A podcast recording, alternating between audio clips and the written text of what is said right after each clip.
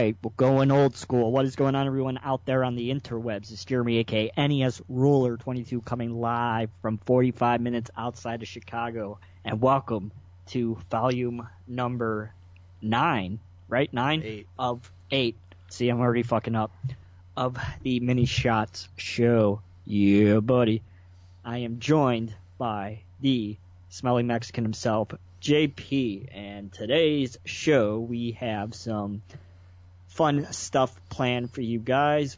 We'll be talking about some uh, stuff that's been going on this week with the release of Happy Death Day, and we'll be talking about Glass and the results of our box office brawl that we posted over on the Facebook page, facebook.com search bar, 22 shots of Moods of Horror podcast. And we'll be doing some what we watched and a little bit of a feature review on the 89 slasher film Intruders. And then we'll be finishing off the show with a uh, full length review on David Lynch's Lost Highway, which is really just a noir film, but still be a uh, interesting conversation. So, JP, what a depressing day in football it was today, man. oh my god, what a fucking another Tom Brady. Three years in a row, we got to fucking watch Tom Brady. I know it's rough. Ugh. It's rough. As as a Pittsburgh Steeler fan, as the fan of a team that has the most Super Bowl wins in Super Bowl history. Granted, I know everybody says, "Well, you haven't done anything lately," and yeah, we haven't. Uh, it's been ten years. Uh, it's been eight, year, nine years since our last Super Bowl appearance. Uh, which we lost to the Green Bay Packers. But you know, I take pride in the fact that that in the entire you know history of the Steelers organization, you know, we've consistently every you know decade or two have Super Bowl wins. Like that's that's important to me. So. I can see where people are saying like, well, that's the shit of the past, so you shouldn't be focused on it. But at the same time, what's the sense of being a fan of a team if you're not going to take into consideration all of what the team has done. It's every year it's different players and stuff. So were you only a fan of that year's team? So um, yeah, I mean it, it sucks to see Tom Brady as a Steelers fan get closer and closer over and over again to that sixth Super Bowl. He already passed uh, Terry Bradshaw, who had four Super Bowl um, wins. Yep. Tom Brady got his fifth, and now he's looking to get you know that already makes him the you know quarterback with the most Super Bowl wins. Um, And he's probably going to win, to be honest, at this point. I wouldn't surprise me if he's not, if they're not the favorites going in just because Brady's the greatest of all time. And yeah, just like Michael Jordan, he always wins. So, yeah. Well, I mean, my I had a lot of problems with the game. I really hate the overtime rule. How yeah. it comes down to that coin toss. Kansas City's defense was so tired by that point, and you Yeah. know, I'm sure New England's defense was really tired too. So I would like at least to see both quarterbacks get a chance to touch the ball instead of it just being one uh, QB. But you know, it, it is the way that it is. You know, congrats. It's just interesting that, again. that, that uh, Mr. Andy Reid decided not to call a timeout when they were on the two yard line just I to know. give the guys a break because you could tell they were fucking exhausted. And it's like, you know, you're probably going to lose the game at this point. So it's why wouldn't you call a timeout just to, yeah, yeah. It's I not like know. you need to conserve them. yeah, at this point. Yeah, I mean, they're on the two yard line and it's first and goal, but Tom Brady in the clutch on third down once again, you know, like, what, I mean- three third and tens he converted on that drive You to win the can't beat Tom Brady if you're not getting pressure. Like he had so much time to make those third down plays, and you know that's that's one of those things where it's really hard to beat Tom Brady, even a you know 41 or 40 year old Tom Brady without a you know um, defense that can can pressure he- heavily in those situations. So um, I mean I I'm not surprised at all. Mhm. I mean, you'd be dumb to be surprised if Tom Brady makes it to a Super Bowl by this point. I'm not happy, but you know, I can't take it away from him. He's he's the best. You know what I mean? Yep. So the best win sometimes. But last I would year, just would have loved to see that game. Yeah. Oh yeah, me too. Kansas City versus LA two would have been awesome. But you know, whatever. Uh, I'll still watch the Super Bowl. I'll probably still enjoy it unless Tom Brady and this damn Patriots win again. But Um, hopefully it'll be a good game. That's that's really what I, I hope for. But yeah, And the refs blew the first game too. I mean, I thought there was day. bad calls all over the place. Yeah. Uh, at the same time, yeah, that that was definitely a blown call, but that did not affect the interception that was thrown in overtime by Drew Brees. hmm Yeah, but they probably wouldn't have lost the game at that point. It would have been first down and goal with like a minute left, or how, however much time it was. So they probably would have scored there either way, and they wouldn't have even went to overtime. So the interception probably wouldn't have happened. That that call wasn't blown. Yeah, I don't know. I don't know. You never know.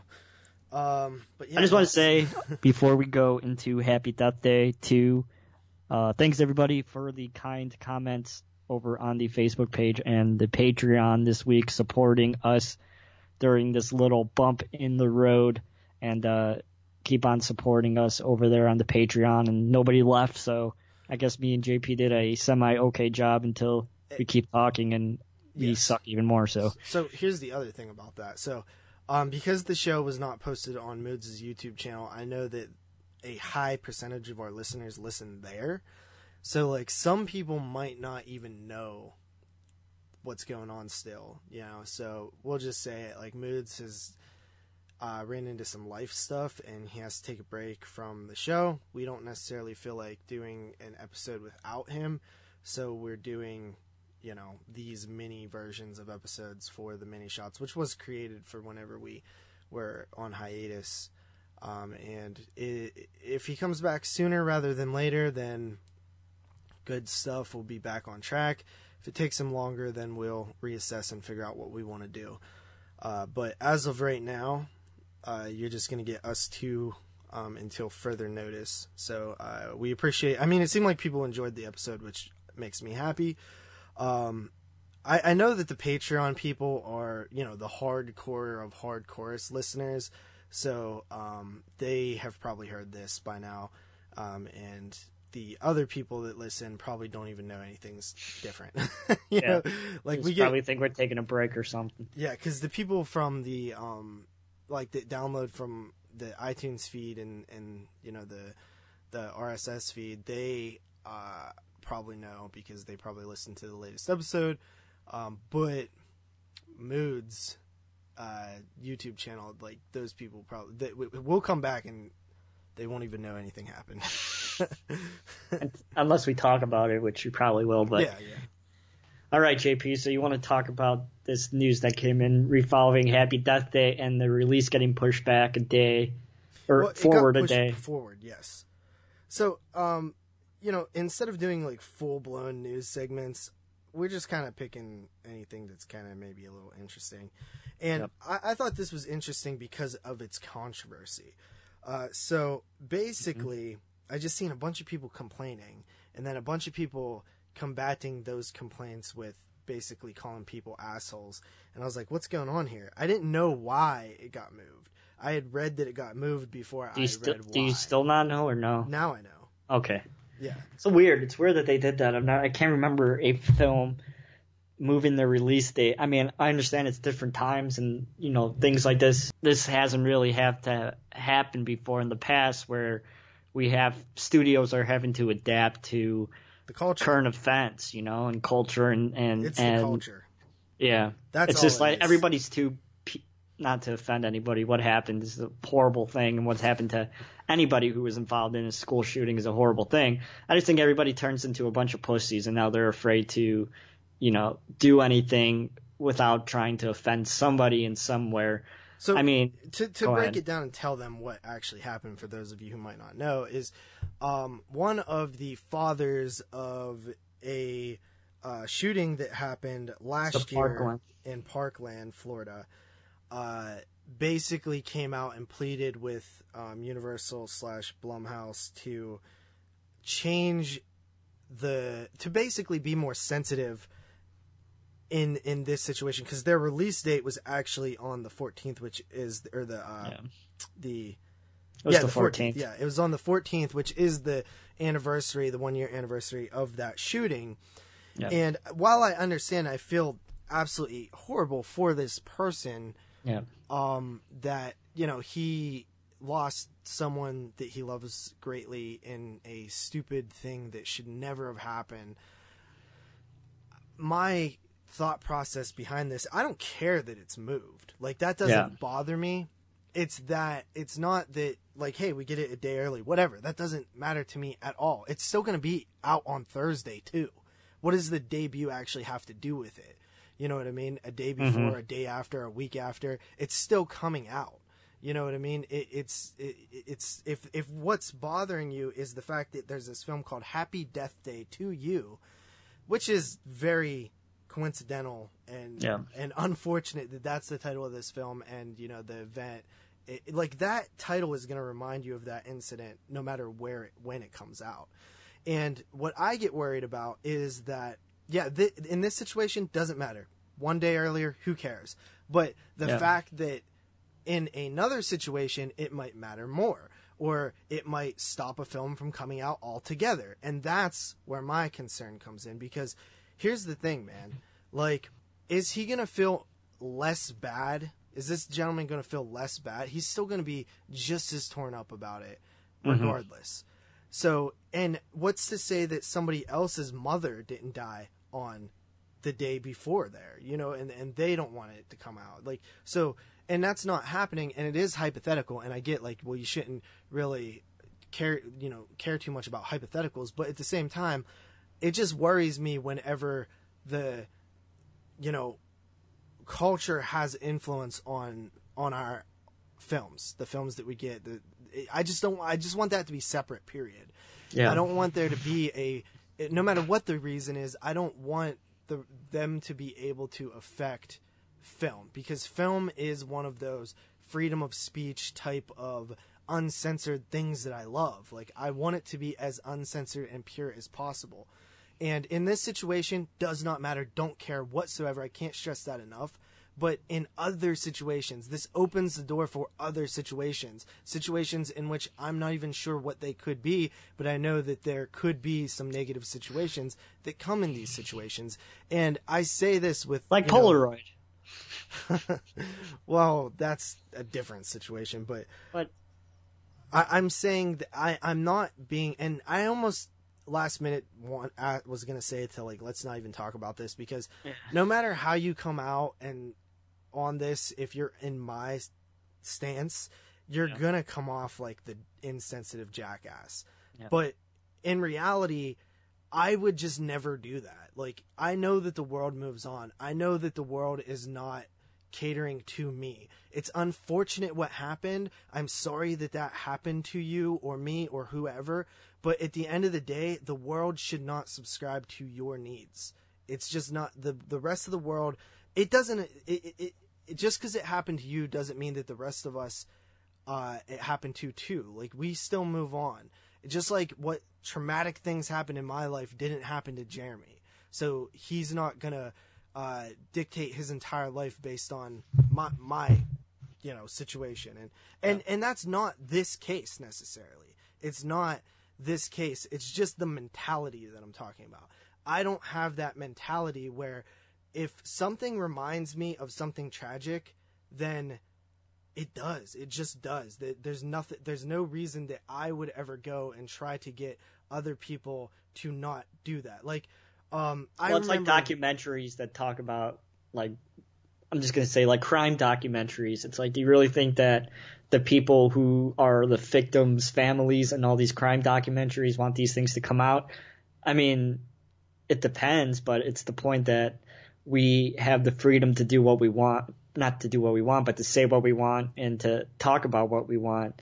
So, I mean, Yeah, it's it's anything. It's if you uh, make a movie about uh, a rape, right? You make um, Irreversible or something, and then some woman goes and sees Irreversible, or some man goes and sees Irreversible, and they see this traumatic rape, and then they want the movie to be banned. Yeah. because they had a, a, a experience with rape, uh, and they, you know, him or her can't take it it's unfortunate. I'm not saying that it's not unfortunate. It's I'm not saying that you shouldn't feel bad. I'm not saying that you're not entitled to feel anger. But what I am saying is it's not you it's not up to you whether that film is shown or not. Other Mm-hmm. people might want to see it. It's and I, I respect Blumhouse Universal for actually, you know, taking into consideration this person's wants and needs. But if they said no, this film's coming out, I would not hold it against them. I would be like, yeah, cool, whatever. That's you. I mean, it's a it's a million dollar thing there. You know what I mean? Like it's it's it's They just want to look good, though, you know. yeah, and that's fine. And hey, it's a better PR move to do it this way sometimes. But let's for let's say that you know it's a different situation in which they would lose money or they would Yep. um, lose their their spot or, or or whatever you know or they put are, already put a bunch of marketing into it coming out this day or you Yeah, know, but they they did that with us, and they changed the date. So what do you mean they moved uh, us back a week why uh, because it's premiering at South by Southwest Oh, okay. a certain day. yeah and they I, I'm not saying that you know that's what's happening i'm just saying it in a situation in which it would hurt them to move it and they came out and said or didn't say anything at all i'm not going to look at blumhouse like they're bad people or they're like evil because they wouldn't move their film because one person's feelings are hurt. And i hate to put it that way but that's what happened. That this person's feelings are hurt involving something tragic that happened to him. Justifiably so. You know his feelings are allowed to be hurt when something traumatic happens but at the end of the day it is just him Yeah. it's or, or it's or it's a group of people or whatever it's not about being insensitive you you don't have blumhouse is not out there being like oh i hope that this film reminds these people of this tragic event that happened to him they're just making a movie dude you know what I mean? Like it's mm-hmm. it's they're not intent. Intent goes a long way, right? Intent is what matters in most situations, and I don't see any bad intent here. And I, I just I don't know. I don't like the idea of let's let's open this door that can make people who are upset you know affect film and when they come out or if they come out at all you know and and you know this is just the tip it, it does like i said doesn't matter does it i don't one day earlier is actually a good thing for me probably you know what i mean like i'll, I'll go see it wednesday instead of thursday Yeah. uh, but I, i'm just i don't want to open I just don't know how it makes a box. difference, you know. I, I, I agree. You know, and, Yeah. and hey, you could say, well, you're not there, you're not in that guy's shoes, and you're Yeah. absolutely right. I'm not. But I know that, you know, I know me, and in my opinion, in in just knowing me, I don't think that I would ever feel like him in in that in sense of wanting to, um, you know, it's. I don't know. I'm just different, I guess. But maybe I'm not. Maybe I'm not. Maybe I'd be exactly like him because that's the thing. You know, you could say, "Well, you don't know because you're not there," and it's true. I don't know because I'm not there. Um, but I think that I wouldn't. Um, and you know, I'm not mad at this guy or whatever, but I just I'm just scared that this can be something different. Like, you know, it, it, it's it's scary to me that people can affect. Um, I'm I'm more on the line of like, well, what if it's like f- something further and they don't want the film to come out at all? You know what I mean? And then the the company or they change the title or something, you know. and where does it end? Is what I'm saying. Like, Imagine where- if they did change the title. I, I'm actually surprised that because that's the more uh huh. you know. th- I don't think it's that the film was coming out. It's that it's called Happy Death Day to You. I just think like, like you see in the trailer where they're all in the school and then the fucking the guy comes in, the killer, whoever it is, the baby face comes in, starts murdering everybody. You can see how that could be a little bit offen- uh, sensitive to those people.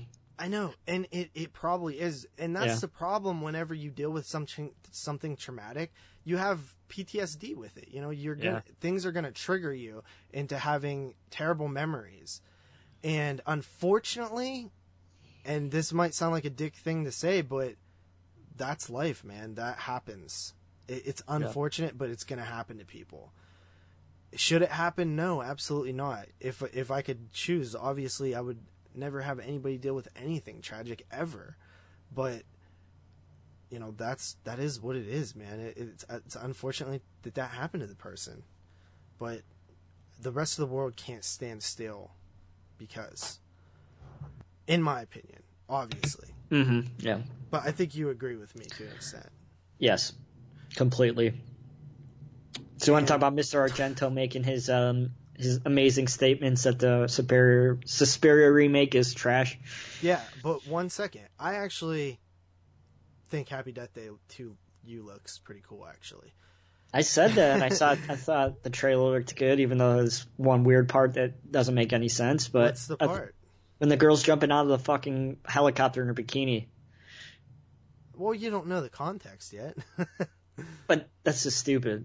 I don't know. I don't. I don't know. We'll we'll see. It looks just like the first movie either way. So I like the first movie, so um, I'll be happy with that. I actually, Oh. I just think that it's kind of cool. Honestly. I think that movie has such like a divided uh, opinion on it. It's kind of fun. It does, and I actually, li- I think that the more I read an article that said that the reason that that movie succeeded was because of the lead really going for it, and I was like, you know what?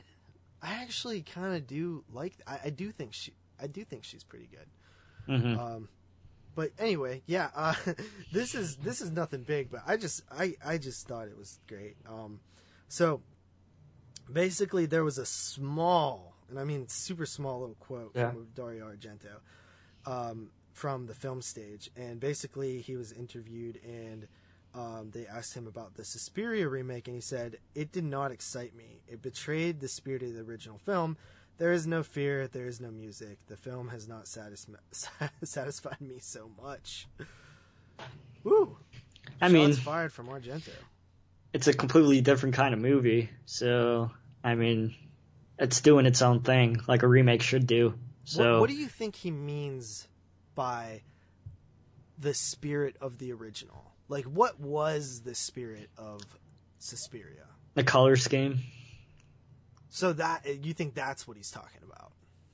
I mean, I think so. It looks completely different. It doesn't have those bright colors and the score, you know, but it still has a pretty okay original score, but it doesn't have that that goblin score. And I really do think it has to do with the Technicolor and and that not being in the movie and it looking like a normal film. So when he says there is no fear, what do you think he means about that? Do the characters feel really feel fear, do you think? No, I actually Yeah, I, I don't think, think that s- part of his quote is actually the most compelling because like Cuz I I don't really I see any of the characters agree like with him that there is the, yeah. like the like for some reason Suspiria, the original 1977 Suspiria, has a way and and I, there was somebody who said this and I 100% agree with them. Uh, that opening scene with um, the uh, the the I forget the actress's name, um, but you know the main character Suzy Bannion yeah. uh, she's walking through the, like the airport or the bus terminal, and the mu- the the goblin score is just playing, and for whatever reason, it just puts you on edge.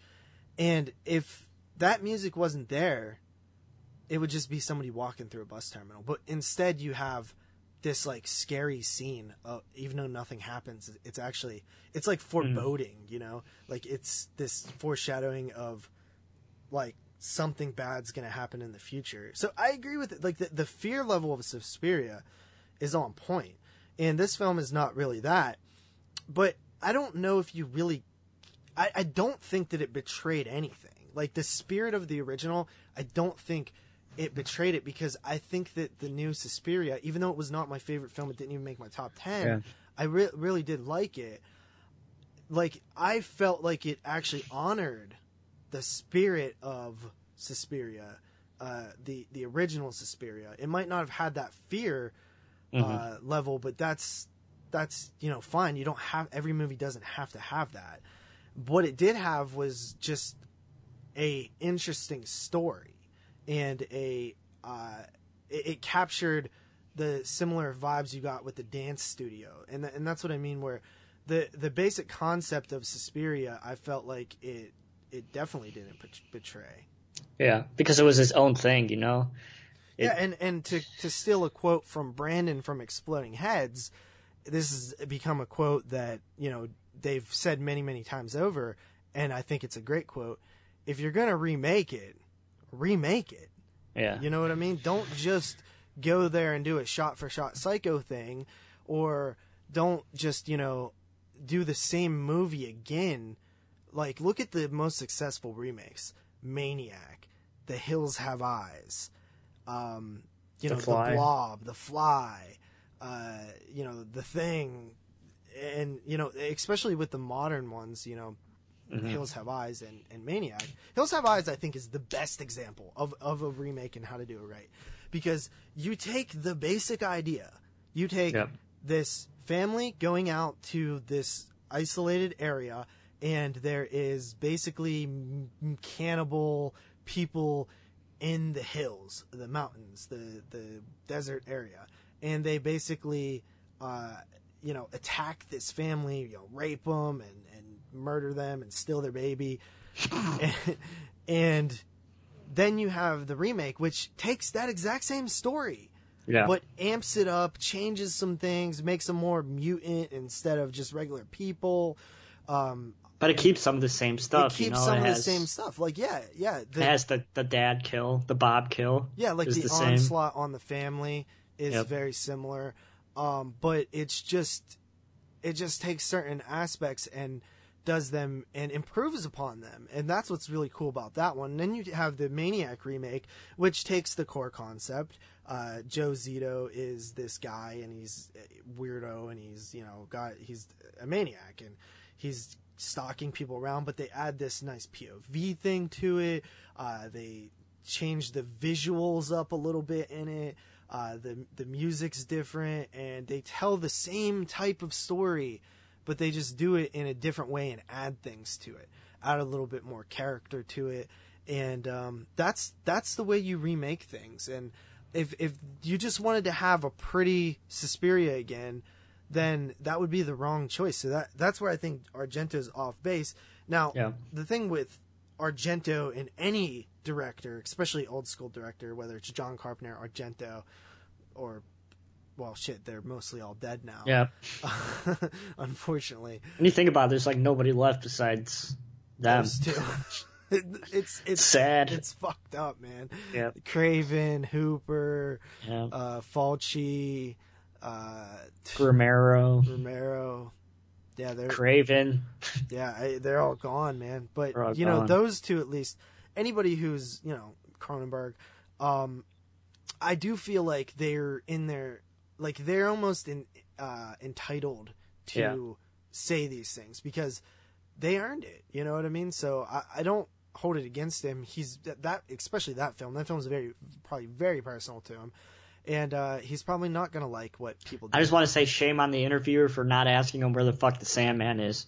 Fuck you. Yeah, no, seriously. If if you're an interview out interviewer out there and you are interviewing people, you not only do you ask where the Sandman is, but you demand to know. Yeah. You demand to know where the hell is the Sandman, Dario Argento? Where is it? Where is Iggy Pop? Where is all these? Where's the posters? Damn it! Where's the posters at? Where are these people? These crowdfunders?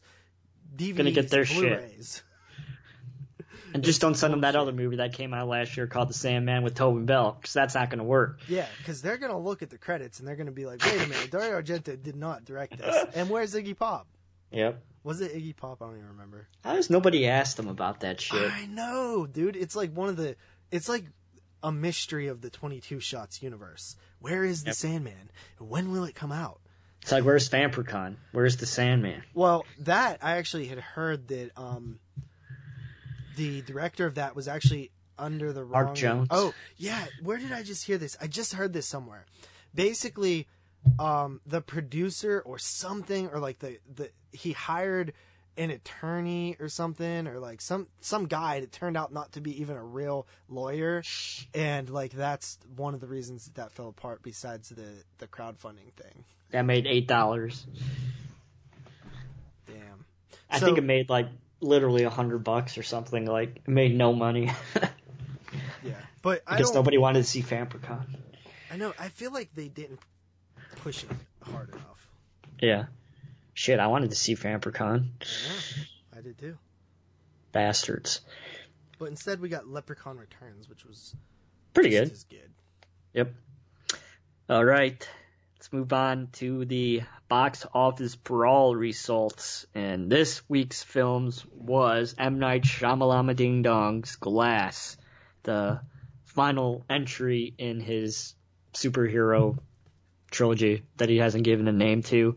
But this is the uh, it's a five day total from Thursday to Monday. I'm recording this on Sunday, but I think we're pretty much going to know who the winner is either way. So we're going to just do it now. So How much is it made in the so three this weekend it made forty million five hundred eighty six thousand compared to Split's opening, which was forty million and ten thousand. So it only made about five hundred and seventy six thousand dollars more than Split did.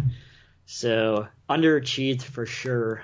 I but think still was successful. still successful. Twenty million dollar budget, made you know forty one million domestic, and it made forty eight million five hundred thousand uh, overseas. So so far it's made almost ninety million bucks. So another hit for Blumhouse and M Night Shyamalan Ding Dong. So So what did it make domestically? You said forty million five hundred eighty six thousand. So let's add another eight million dollars to that. Seven million. Seven million I think is fair. So we're just gonna go off of forty million, forty to fifty million. either So- way, we were Yeah, so never- far ahead that whoever picked lowest is going to win. Yep. So JP beats me. He picked seventy point five million. I picked seventy seven point five million. So JP gets a point. He's up two to nothing. And then I picked seventy seven point five million and the Moods, the man himself, picked seventy eight million. So I go up two to nothing against Moods. So See, sometimes, see, that's the thing. Everybody kind of gave me shit for being, um, you know, I, sometimes I'll pick just hi- slightly higher than, you know, the other people, but so, that doesn't always work. I think that me going first this time, everybody's strategy was to go a little ahead of me when I thought that they were over guessing, so I actually wanted them to go ahead of me. yeah, but we still thought it was going to make a lot more. Yeah, no, just no. based on like pre-tracking and everything like that. It well, seemed like well, my was- original pick was like sixty million, and then Yeah. you told me that because I sent sixty million to Moods, and then you told me that it's a four day, so I was like, oh, maybe I should go higher, and then um, I ch- I told Mids never mind, change it because there's an extra day added on, yeah, and uh, yeah, but so, it's you still wouldn't have made it anyway. I know, but it wouldn't have made it to sixty anyway. Yeah, but um, there's nothing until two weeks, two and a half, two to three weeks down the line where we have the Prodigy, which is Orion's new film that had pretty good press coming out of the uh, festival circuit. Know people were calling it creepy and shit. So um, another Orion film. So always get warm and fuzzy feeling inside when I see that Orion logo pop up on the on the screen again. So Yeah, and we're not Um, gonna do them on the show Yep. until Moods comes back because obviously he's not here to give his pick. And we have that new thing where the the person who won uh, or got closest um, goes first. Yep. So I'll have to go first again. But check this out: I've went first two times in a row, and I'm two up on both of these guys right now. So I'm just I don't mean the two. well, you are the own box office brawl champion. So. Exactly. I am the 2018 box office brawl champion. I'm essentially Tom Brady. Hey, I paid up. you did pay up. I actually won a bunch of stuff. I won ten dollars from Dave. I just won another ten dollars from Dave for picking the Pats to win. Uh, I won uh, the thing from Another World from you. I won Torso from Moods Blu-rays, by the way, and I won Land of the Dead from Luis. And uh, we got another MMA pool going on over there too. So Dylan I won five hundred bucks. God damn. damn it! Yeah, I thought my accomplishment was pretty good, and then you're just like Dylan won 500 bucks, and I'm like, oh, oh yeah, he won. 500 What a win. Bucks. Yeah, well, six in Canadian, right? Or no, was it five? Oh, five in Canadian. Canadian. Yeah, What a lucky! It's two years in a row, man. I know. As a, as another champion, I really respect that.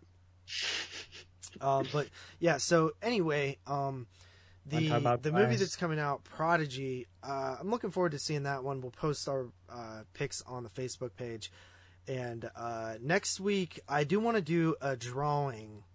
Uh, if we record next week for a prize for January to give out to one of the Patreon people. What are you gonna give? Uh, I think. Well, honestly, I don't know. We- We'll have to talk about it. Um, but I think we should just buy them something. You know what I mean? With with the Patreon money to kind Sure. of, uh, you know, me and you gave away a bunch of stuff from our personal collection over the past year. Um, but you know, it, I'm kind of out of stuff to give away, honestly. So. Sure. Um, but yeah, you know, I, think that you know certain months we should give away something big, like something awesome. You know, encourage those people to join the Patreon. Um, And if you do, you could get four DVDs if you pick that tier. It seemed like the person liked his movies that I sent him. oh, him. really? So So he got them, and and that's another thing. I actually just seen my shop um, has like a bunch of three dollar Blu-rays, like newer stuff, not all horror, but Yeah. there's like stuff like you know the Last Planet of the Apes movie and uh, the Giant, like all these you know movies, and they're all in great condition, and and you know, so that's something that maybe I could help you out with there too. But yeah, uh, yeah, buddy. I don't know. What So- do you guys think would be a good prize for for this next month? You know, like let's say like you know twenty twenty five dollar. Um, Yep. Something you know maybe something new that came out so that people don't have it. Um, I don't really know what's been coming out lately, um, but yeah. Oh, and we uh, man, I've been getting all kind of stuff in lately. I got those uh, Warner. Me and you did that Warner thing. Yeah. That was pretty cool. I, I'm pretty happy. yeah, twenty two bucks. That We should do that good. every time. Yeah, I hope Bad Ronald and the Thing is on there the next time. Yeah. So I would totally get those. Yeah, Bad Ronald definitely. I hear that's what they do though. Like on the next sell, like their newest titles will be on there. It's only like once every like year, or year and a half they do. though. So I think they do it twice a year. yeah, If I'm not mistaken. That came really fast. I couldn't believe Yeah, it. yeah, yeah, that was awesome. Um, Yeah. I, I'm actually digging those Warner archives because I brought bought Dracula 1972, Yeah. um, for the 72 show. So um, I've had, and I brought that other one that school, night school. Night school. So I've actually had zero Warner archives in my entire collection, and now all of a sudden I got like five Yep. out of nowhere. Um. Anyway, Glass. So we both saw Glass. Mm-hmm. What'd you think? Well, it was just funny. I told you I was sitting there watching Glass, sitting next to this guy a few door, few seats down. We're watching, and then the ending comes, and he's just fucking bawling his eyes out like a little bitch. And I was just laughing. It's like I've never seen anybody cry at an M Night Shyamalan Ding Dong film before. It's like this guy must be really connected to these characters. It's pretty funny. I, I couldn't believe what I was seeing. Dude, that's but pretty lame. Like I would, I would almost, I would almost have to laugh. Yeah, well, I had to hold it in. I didn't want to offend the guy. Why could he beat you up? Anybody could beat me up. That guy? I mean, he was a little on the flamboyant side, but What I bet he could still beat me up. um?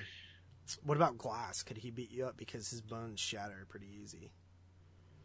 I mean, he would do his fucking ninja mind tricks on me, make my head explode all scanner style. I just want to know how that motherfucker got around like he did, so without anybody knowing.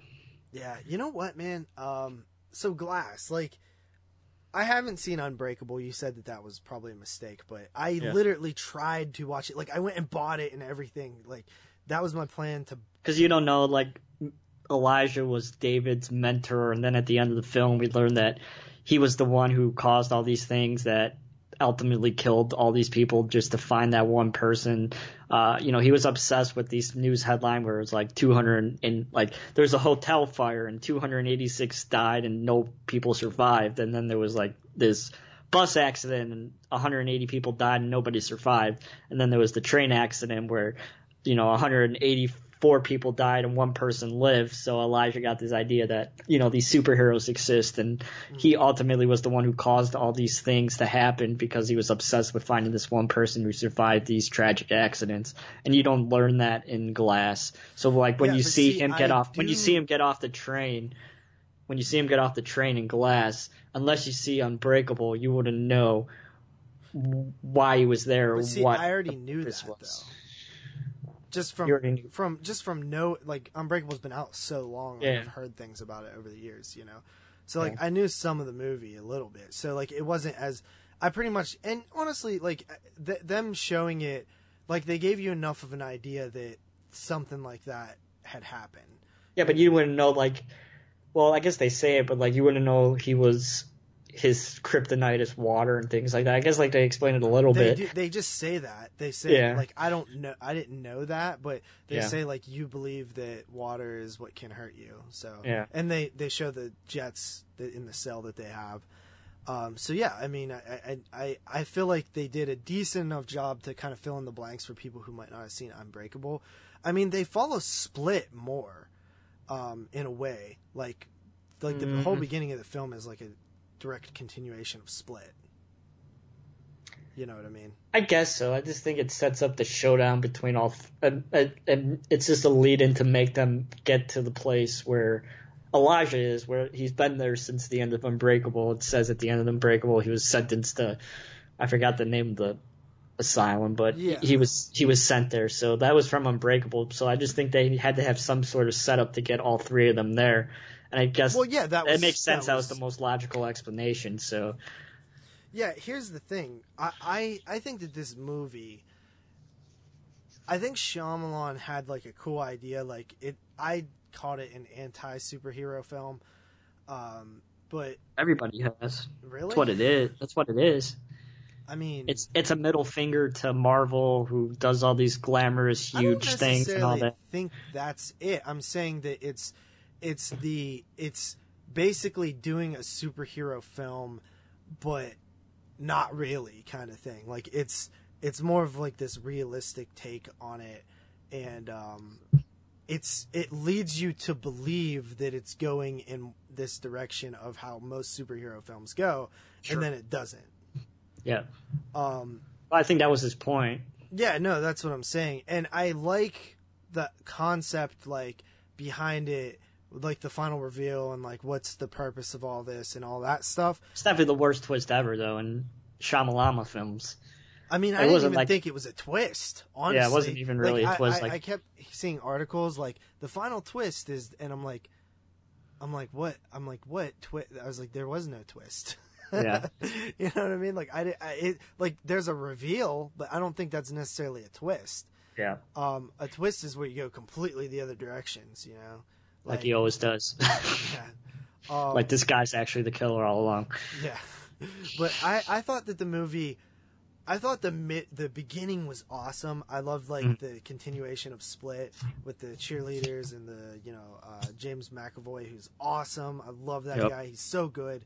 And then I liked the end. But I thought the middle was just so boring. It was just like, okay, there's not even interesting dialogue really. hmm Like- yeah, it's just them in the asylum and like them talking and But the talking isn't like Shyamalan. Like even in Split, Yeah, the talking is great in Split. The talking in this movie is weak. I'm like, what are they? The the, the they're they're not doing it. well, They're not Samuel Jackson doesn't even fucking talk. He just sits there in his wheelchair with a fucking look on his face the Yeah. entire film. It's Yeah. like what you're wasting his talent. All he's doing is sitting there with that stupid eye twitching the entire film. Yeah, it, it was just taking. It just to me, it just felt like the basic idea of the film didn't really lend itself to this two-hour movie, Mhm. um, where the middle is so basic and and th- there's not much that's done in dialogue. Like what what was the purpose of the middle section? To get uh, maybe a little bit of doubt that not, the audience doesn't believe anyway. just to yeah, just to build Gl- Elijah's character for this reveal. Well, not the reveal for when he finally, you know, puts his plan into place. Yeah, but it doesn't. But nothing was even done. He could have did Yeah. that later, and and you didn't need to have any of that. Yeah, Um, so that was my biggest problem. I went with Carly and the Schroyers, and both of the Schroyers really liked it. of course. What else do you expect, dude? Did you really expect them not to like it? Well, I, I mean, Austin's different. Austin isn't Andrew. Andrew's the weirdo. Austin is more grounded in his opinions. Did that motherfucker like Slender Man? Uh, who? Andrew? Yeah. I don't know. Why did he say something about it?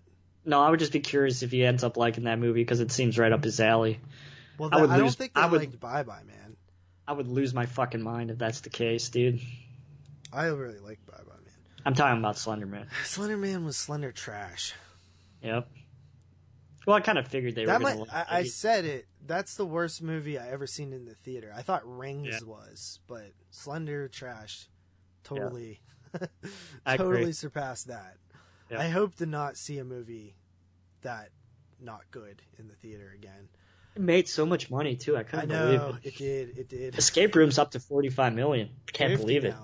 50, 50. I think.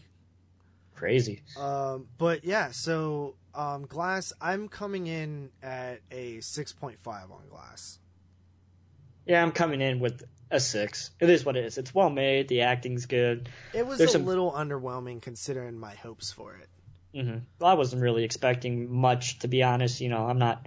I like M Night Shyamalan. I like The Village a lot. I think it's probably his best movie, but um, I'm not like the biggest fan of his films. See, I actually turn turns out I actually am a fan of Shyamalan. Like I used to Yeah. say I wasn't, but um, I haven't seen Sixth Sense, but Yeah.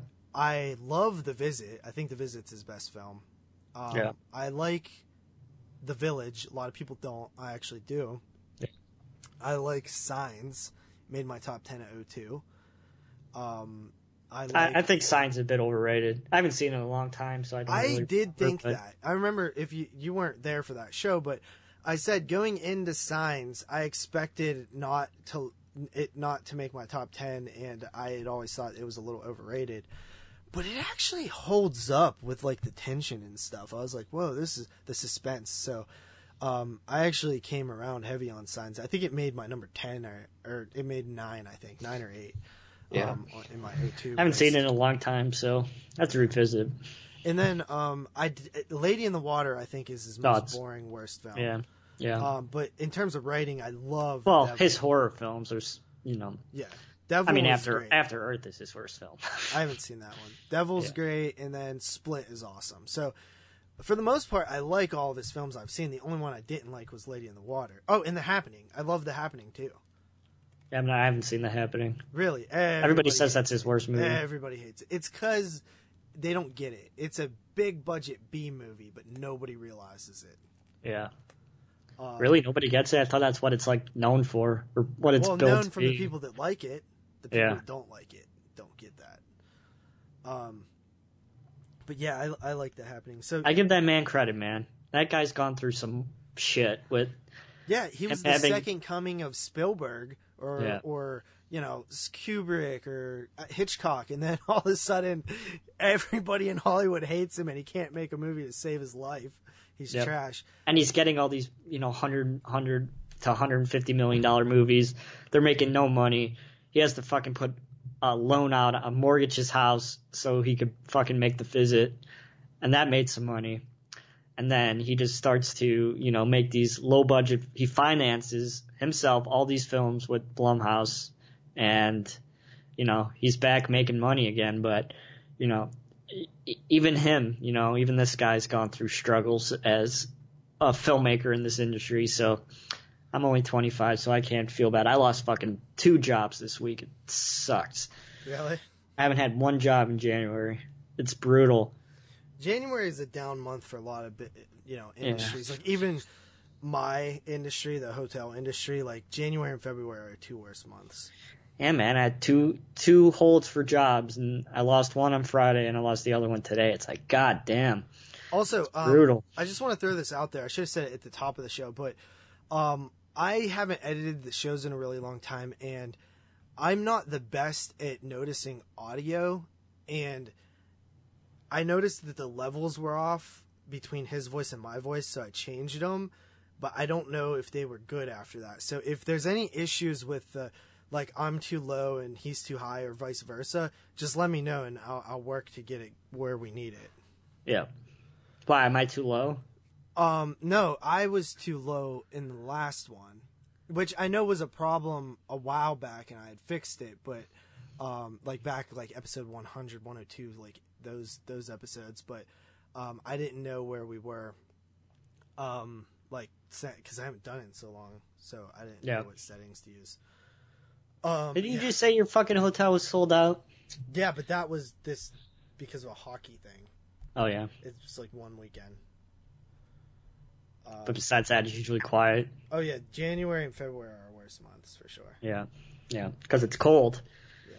It's fucking cold today, dude. It was like eight degrees or something. Yeah, it's uh ten right now with the wind chill. It's negative seven. Ooh, yeah. Yeah. Oh, it's, it's nine. chili stuff. It dropped the nine. You're lucky it's not that cold when it was gonna snow. You'd be fucked. I, I took my dog out before we started the show, and I was like, "Oh, it's so cold out here right now." Yeah. But um, let's move on to what we watched. Dub, dub, dub. dub, dub, dub. I'm not gonna say it because that shit's retarded. But You said it, and then he said he's not going to say it.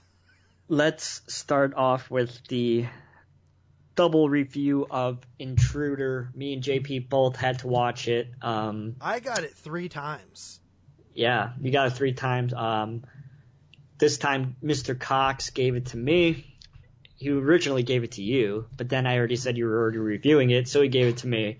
Two, And two fan, people gave it to me. Mikey gave it to me, and then somebody else, and Yeah. then James Cox. But and then a fan of Eli gave it to JP. So yeah, What do you I, think- I had mentioned that I hadn't seen it before.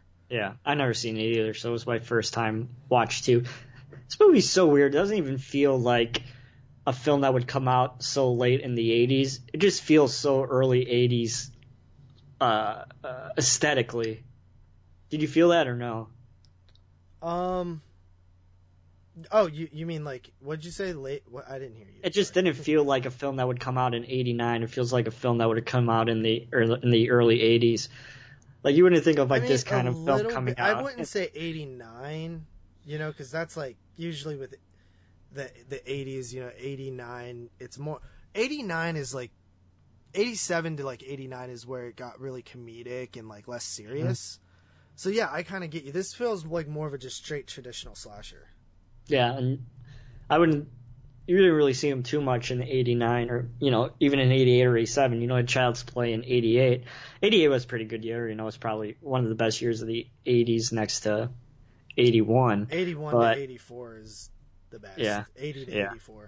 88's really good though. There's some, of course, Moods did his whole '88 series, but '88 has some good stuff. But I was just watching; it just did not feel like a film that would come out a year before 1990. So uh, it's not a bad thing. I think the film's quite fun. What's the uh, synopsis on it? Oh, we're doing that. We're being all moods, Don't moods like. I have to if I have to get the Use your phone. Nah, dude, that takes too long. Yeah, but it's too loud on listeners. All right, the overnight stock crew of a local supermarket finds themselves being stalked and slashed by a mysterious maniac. Is that good? That's pretty. Okay, uh, so the one thing I'll say about this movie is, first of all, I seen that you liked it, but you're not necessarily a slasher fan. no, You don't not like slashers, but you're not. It's not your favorite subgenre. no, not at all. Okay, it's if it's not my favorite, it's in my top like three favorite. Yeah, I love slashers, and um, I purposely don't see every slasher under the sun because of this reason. Because every once in a while, I'll see a slasher that was popular that you know I, I had never seen before, and then I'll be Yeah. like, "Wow, there are still good slashers I haven't seen," and this is one of them. Because Intruder is fucking awesome, dude. This is a great slasher. It's a great slasher. how so? I mean, it has it has good kills, but I just feel like the pacing with this one is fucking off the charts. Like, there's no kills, and then all of a sudden it's like kill after kill after kill after kill after kill after kill after kill. Like for the last like 45 minutes, this is like pure carnage, like one after another. No time to breathe. There's like no narrative whatsoever. It's just Well, I mean, It's just a literally one- narrative with the the store being bought out or shut down or whatever. yeah, yeah. But I'm just saying when the kills start to happen, it's just literally like like like literally like five of the characters die in like 10 minutes or something like that. It's just like this thing gets picked off so fast Mhm. that uh, like Well, it's fine. I mean, partially probably because of the setting, right? Like because you Sure. can't kill somebody, you know, at the beginning of the film, and then you know, the, n- everybody be like, "Hey, where's this person?" Like if you do it all on the same shift, then it's better because you're, you know, it people aren't going to be wondering where people. I'm are. not saying just that. I just think like they just crammed all the kills in one section of the film, like one fast section that they didn't really pace them out at all. I mean, you're probably right. Like, I would have to rewatch this because at this point, I think I watched it like 20 days ago or something. Yeah. You know, so it's it's not fresh in my head. I was gonna cover it last week even, and uh, Yeah. you said to wait. So um, I would need to re and you know I've been watching other things and and lately my memory is just so awful lately. I ca I can't even believe how bad my memory has been. Uh, it's because I've watched so many films last year. That's it Yeah. really killed me. But um, I just remember like the setting being so interesting because one, it's set in the 80s and it's in a s- goddamn supermarket, and that is one of the coolest settings. Like I don't. Yeah, it is a cool so setting. Like awesome. from what I heard is like they found this supermarket in the middle of nowhere that was closing down and it, it was already closed and all the shelves were bare and everything so they the art department had to like get all this leftover stock food from all these different places that were like expired and things and they probably clearly didn't get any of the logos cleared or anything like that which They i don't understand have, how right? but They yeah have. Like there's too many. yeah but that's how they built the the uh Like all they, the they didn't have the money to make up fake brand names for Yeah. everything. Like instead, so they of just had to go buy surplus like, like, stuff you know, Bide or something. yeah Um, but yeah, it, it, I, I think that you know, and obviously, It's predictable. well, Kinda that's- guessed who the killer was. Well, okay, that is another. Yes, so I saw exactly where this film was going Yeah. once the the plot, the the storyline came to be. But Yeah. honestly, like, okay, that is what separates maybe like the best slashers from the just great ones is having everything good. But most slashers don't have great you know twist endings or reveals. Uh like uh, the majority of sla- the majority of slashers don't have great killers. Um the best ones do. Jason freddy michael um angela even chucky you know but the the next tier down you have stuff like you know maniac and and my bloody valentine henry uh, Silent Night, Deadly Silent Night. Night, Deadly Night, and those those are like your your second tier slashers, and then like right under that, I think you have films like Intruder, uh, is kind of in between that second tier and the third tier here. Mm-hmm. Um, like third tier, you have stuff like Madman, um, and uh, I would honestly say that this is probably like higher than stuff like Madman, simply because of the setting and the kills. Like this movie has great kills. Oh yeah, the kills are good. I I know this movie was cut to shit from what I from what Moods was telling well, me they're, before they're, he the full but moon DVD version is completely cut. Like I have a sealed copy of it. I never even opened it because I I had read that it was cut. Um, but the Synapse Blu-ray I think is uncut. yeah, and that there's some good kills, some awesome close-ups and meat saws and other things that you find in grocery stores that meat hooks and everything like that that leads up. I thought Some- it was cool pretty to good see kills. like the uh, like the be- behind the house Mhm. section of the grocery store because you like never see that right. Like when you're in a Like the- grocery store, you just see the Like the ramp that goes down to the basement. yeah, like all that stuff. You know. Yeah. And like kind of cool. knew like the guy at the beginning of the film wasn't the killer. Like it's pretty fucking obvious. Yeah, and here's yeah, definitely. I mean, they throw out a red herring, but uh, Yeah. it's pretty, it- Pretty it's pretty clear. obvious. And you know that when it, whenever I talk about slashers, like, th- like in order for a sa- slasher to be successful, uh, right away, one of the main things that can make a slasher successful is good kills. You have good kills, and you're already like a couple levels up in in terms of slashers. If you have Uh-huh. a good killer, you're another level up. If you have good nudity, you're another level up. But sometimes slashers don't have all of it, and they just have some of it. Like this one has good kills and location, hmm and that is what makes this one really awesome. Good atmosphere. I think location always makes a film, no matter if it's slasher or not. Like you think of a film like Frozen, like that movie succeeds because of the location and and things like that. So I think 99 out of 100 times, if you have a cool location, the film's probably going to be not too bad. Yeah, yeah, yeah. So uh, I agree with that, and you know this one, this one just is is really neat to me. Um, I I think that this is a slasher film, honestly. That if I watched it a couple more times, it could be in my like top favorite slashers of all time. Um, which happened with My Bloody Valentine, because the 1st time I seen it, I was like, oh yeah, that was cool. But like My Bloody Valentine has steadily gotten a lot better to me uh, over time. And uh, same thing with Silent Night, Deadly Night, um, Sleepaway Camp too.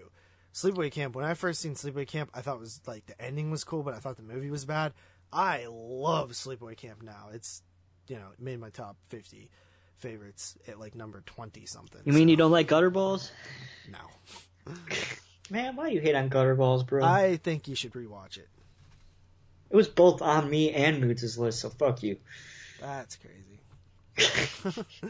but um, in terms of ratings, Yeah. uh, I would give this one eight out of ten. Let's see what I gave it. It's been a while. I haven't watched it. Let me pull it up on Letterboxd. I gave it seven and a half. Okay, so right there, pretty much. Yeah. It's it's one that I think will grow the more that I watch it, and um, I've I almost want to do what Exploding Heads did with their top Oh, fifty favorite slashers because uh, I've never really did that. I've never even I don't think I've even made a top ten slashers list. mm-hmm. But I, I would have to. That would take me a long time because I don't really like slashers. So slashers are like comfort horror to me. It's just like you can just turn them on and enjoy. Like I don't know, it's just something about them. They just work. I've seen a lot. I just Yeah, it would be hard to make a top fifty list. yeah. Because knowing me, I would probably pick something that's not a slasher film and look like an idiot, Yep. like I do most of the time. All right, let's do what we watched. I think we both have two picks apiece. So, who wants to go first? uh, I will go first. So, uh, the film that I'm reviewing, this is not a Patreon pick. Um, this one I just watched yesterday, and then I popped it in again last night when I got home. I watched it in the morning, and then I popped it in again because I wanted to kind of revisit it a little bit because it was just so bizarre. And that is Bloody New Year from the year 1987 or 86, depending on who you ask. Uh, this is uh, one of those new Vinegar Syndromes that were just released. And this film is very bizarre, dude. so, so this is why I love Vinegar Syndrome. I used to think that they were the most overrated label because Moods always used to talk about Vinegar Syndrome, and I was like, yeah, they put out freaking Christmas Evil and Maniac or Madman, cool. Yeah, You know, I liked both of those movies. and Jack Frost and Ice But Cream that, Man. They, that they didn't have that out at the time that I thought Yeah. they were overrated. They and that like they put out like a bunch of like what was that one that you reviewed? They they didn't like you. Don't go in the woods alone. Yeah, like so that movie And, uh, sucks. yeah. and uh, there was there was a you know they released a bunch of movies that kind of sucked a little bit, and I did. And I thought they were just overrated. I was like, I don't really see it. And they released so much porn and stuff. I was just like, I don't really care about this label. But then I started buying a few, um, which like uh, which house? Yeah, No, which board? Which, which house? I can't Witch remember. House. It was one of the which ones. Yeah, Um, and I was like, "Yo, this is really fun!" And and, and Demon Wind and um, Corpse Grinders and all these other titles I started getting. And it's not that they're putting out good movies, because yeah, they have some good movies in terms of Ice Cream Man. I think Ice Cream Man is a genuinely good movie. Um, and Jack Frost, I've come around on where I think that although it's like designed as a bad movie, it's actually good in a way. Like it's it's its humor is great. Um, so they don't really put out good, good movies. movies, but they put out movies and take such care of them. They put out obscure movies, and they put out movies that are just oddities. Um, like what was that one like Lucifer's Women or something that was like Yeah. a lost film that like was never even released and they released like two cuts of it and shit. Yeah, like they take such good care of these films and even the um, transfers are great. Like i popped this one in and the, the first thing that comes across and they do this a lot uh, it said like the element the element had actually been destroyed uh, for this film so the only thing available was a print Mhm. um, and we did our best with it. Uh, so there's obviously going to be some discrepancies with you know the quality of it and I, I'm like thinking, oh wow, so this is gonna not look too good then. Nope, it still looks really good, man. It still Yeah. looks really good for uh, even that case. Like, there's this one part though, where uh, let, let me just give the plot of this first of all. Uh, after finding themselves stranded on a remote island, a group of young friends discover that the only structure is an old hotel which seems inexplicably stuck in 1959, and stranger still has Christmas and New Year's decora- decorations, uh, despite it being the middle of the summer. As the youngsters take shelter for the evening, increasingly weird events begin to occur as each of the hotel's unexpected guests meets a gruesome fate. So, um, there's Sounds one cool. scene after they get they they basically are they steal this I think they steal this boat. First of all, it opens with this fucking weird music and like it's a the- they're in a theme park and they're just showing all kind of shots of them on theme park rides. And I'm like, "What?" and then they get this boat and they go and they're sailing and it hits some rocks and you know, they start sinking and they swim over to this island and the shot I thought it was raining and it's just the like this terrible like rain look. Yeah. uh, like all this like washed out stuff in the because the shot is of like the sky and you're just like oh look at all this rain and then you're like, So oh, was it the grain, or was it just like the sky was? Uh, it was just a, a problem with the film Print. stock. Yeah, it Yeah. was just like it was just very bad at that point, and it it, Yeah. it looked like rain, but it wasn't. Yeah. Um, so they get to this island, and all of a sudden, like, it's just weird. Like all kind of, it's really not explained. There's very little like character development and like, you know, anything to do with the characters. Like they're all really bland and boring, and you don't really care about any of them. But all kind of weird shit just starts happening. Like, uh, somebody gets attacked by like a fishing net, and like the fishing hooks on the net are like cutting into their skin and uh, another person gets attacked by like film, like literal film from a projector, like it wraps around their legs and trips them, and you're like, what the hell? And then, um, like somebody, like a like ghost demon thing comes out of a film, um, that they're projecting, and uh, th- th- oh my god, there's this one moment. I literally, I was sort of looking around my room. I thought like my phone was playing a YouTube. Like you ever like accidentally hit a YouTube video on your phone or something, yeah. and it just starts playing. Like where Done it hell's- during the show.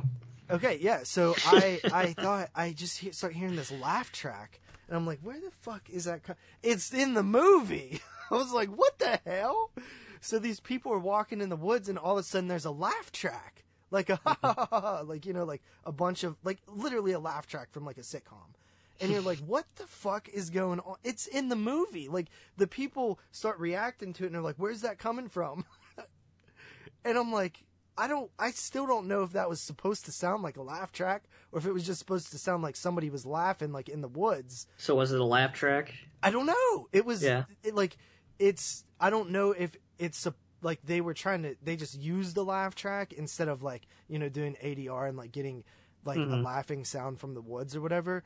I think Yeah. it's intentional. Like it, I don't understand it, but there's like, you know, footprints are appearing out of nowhere and like the sand. It's, it's basically inanimate ab- objects attacking people, and then there's also some like ghost demon things that are attacking people.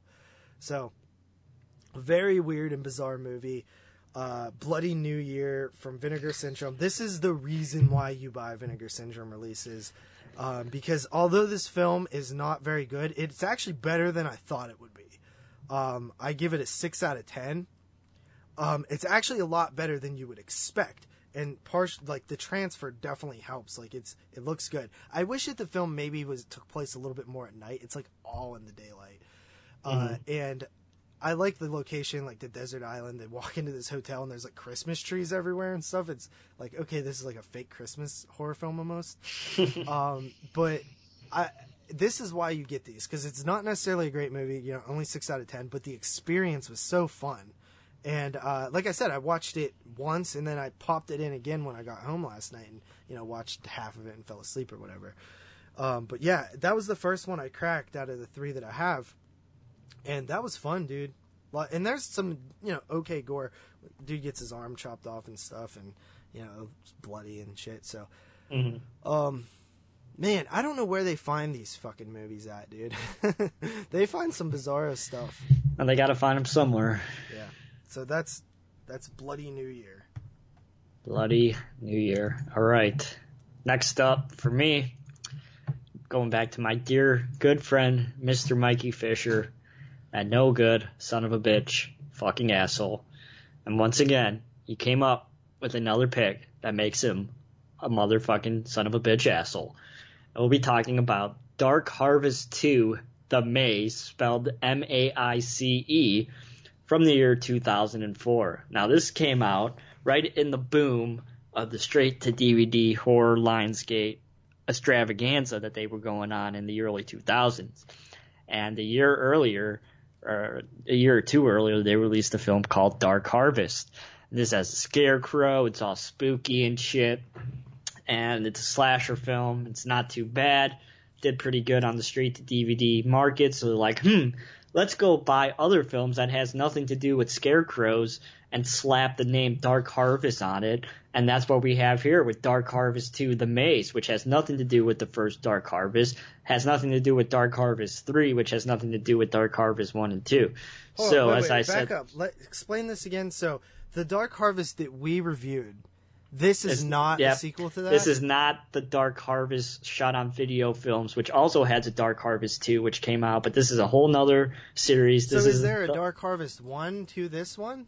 Yes, but that the Lionsgate in 2000, a year before this, released Dark Harvest 1, and that has a scarecrow on it, and it's a slasher film, and it takes place in cornfields, and it's your typical straight to DVD slasher film. And that movie did so well that they bought all these other films that has nothing to do with the series. You know, they pulled up uh, fucking Hellraiser, but it's way worse than that. So they pulled all the fucking movies that had some sort of cornfield feel to it, and they slapped the Dark Harvest name on the front of it, and they put the Scarecrow guy on the front cover, but the Scarecrow guy's not even in the fucking movie whatsoever. He's not even in the fucking movie, and they call it Dark Harvest 2 to try and fucking make some money. And then they made a Dark Harvest 3, and they put the same fucking scarecrow on the cover in that film, and guess what? He's not in the fucking movie either. So these motherfuckers are going around releasing these films that have nothing to do with the original Dark Harvest film and calling them sequels,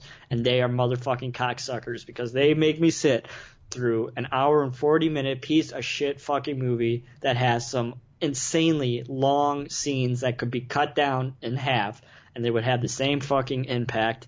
And it's just absolutely horrendously bad acting. And the pacing like i said is complete and utter jack fucking shit. And there isn't even a fucking scarecrow. So we follow this father who is trying to track down i'm going to try my best to explain the narrative because there really isn't one. Is this father who tries to track down his two daughters who get trapped in this haunted corn maze uh, by some like spirit thing. Uh, I think they're trying to get across it. They were captured. They're stuck in this corn maze, and they're trapped, being haunted down by these two other girls who got trapped in this corn maze a year earlier or something like that. I think is what they're trying to get at. And it's just his dad walking around this corn maze trying to find his two daughters, and it's insanely, stupidly long takes and things like that. And he's fucking an awful actor, so I don't even want to watch him in the first place. And then the killer shows up like an hour into the film, and it's not even a fucking scarecrow. It's just a dude in a fucking suit trying to look like a scarecrow. But guess what? He doesn't even fucking end up killing anybody, pretty much. So it's just a whole big waste of fucking time. This movie is fucking awful. Everything about it is trash. Is it the worst film that I've had to review from Mikey Fisher? Absolutely not. But it's just, it's, oh my god, it's directed, written, produced, and starred by this guy named Bill Cowell. So when you know when you're watching a movie that's directed, written, acted, produced, and everything else by the same guy, you know you're gonna get some horrible piece of shit fucking movie. Oh, and guess what? His wife is the other lead fucking girl in this movie. So you know what kind you're gonna get. This is a complete and utter disgrace, trashy fucking movie that has no other reason to be on this earth. It sucks. I give it a 1 out of 10. Wow, one out of ten. You know, I've had that film in my collection for years and I've never watched it. Well, don't. Because it has no scarecrow in it, even though it has a scarecrow on the front fucking cover of it. That's the worst, man. Oh, like it's just a cash grab, man. The movie sucks. Why why is it so hard to make good killer scarecrow films? Because it was 2004 and the stuff that was coming out was complete garbage. Nah, that's not true. There was I mean, it's, pre- it's pretty much true. no, 2004 was a great year. You had Butterfly Effect. Mm-hmm. Mm, Mm-hmm. I can't remember. All right. Um, Horror films. We have Saw. Well, that was 2003. The Grudge. That was also 2003. Dawn of the Dead remake. Shaun of the Dead. Ginger Snaps 2. Resident Evil 2. Seed of Chucky. Anaconda 2. I think that's Anaconda 2. Blade 3. Uh, Van Helsing. The Toolbox Murders remake. Yeah. Trash. Oh yeah, and Cube Zero. Yeah, there wasn't that many good ones, but there was some decent ones. Satan's Little Helper. Um, anyway, so my Patreon pick for this week, uh, last one of the month actually for me. Um, besides the I didn't get any. review. They only got Three. I got five, but three of them were Intruder. yeah. so um there we have uh sisters 1972 De brian Palma. de palma And, Good uh, stuff. Let me just say off the bat moods has said that this is de palma's best film No. The war movie's his best movie. the war movie Yeah, that war film that he did with uh, Sean Penn and Michael J. Fox. casualties of war Yeah. you seen it Yeah. you think that's his best film Mm, yeah, this care. I mean, uh, sisters in that film. Yeah. huh okay so i don't think this is his best film um, nor do i think casualties of war is his best film. Although i think casualties of war is better than this film. Um, so this film follows uh, a woman who is on a date. Uh, she brings her date back to her house. Um, they hook up next morning.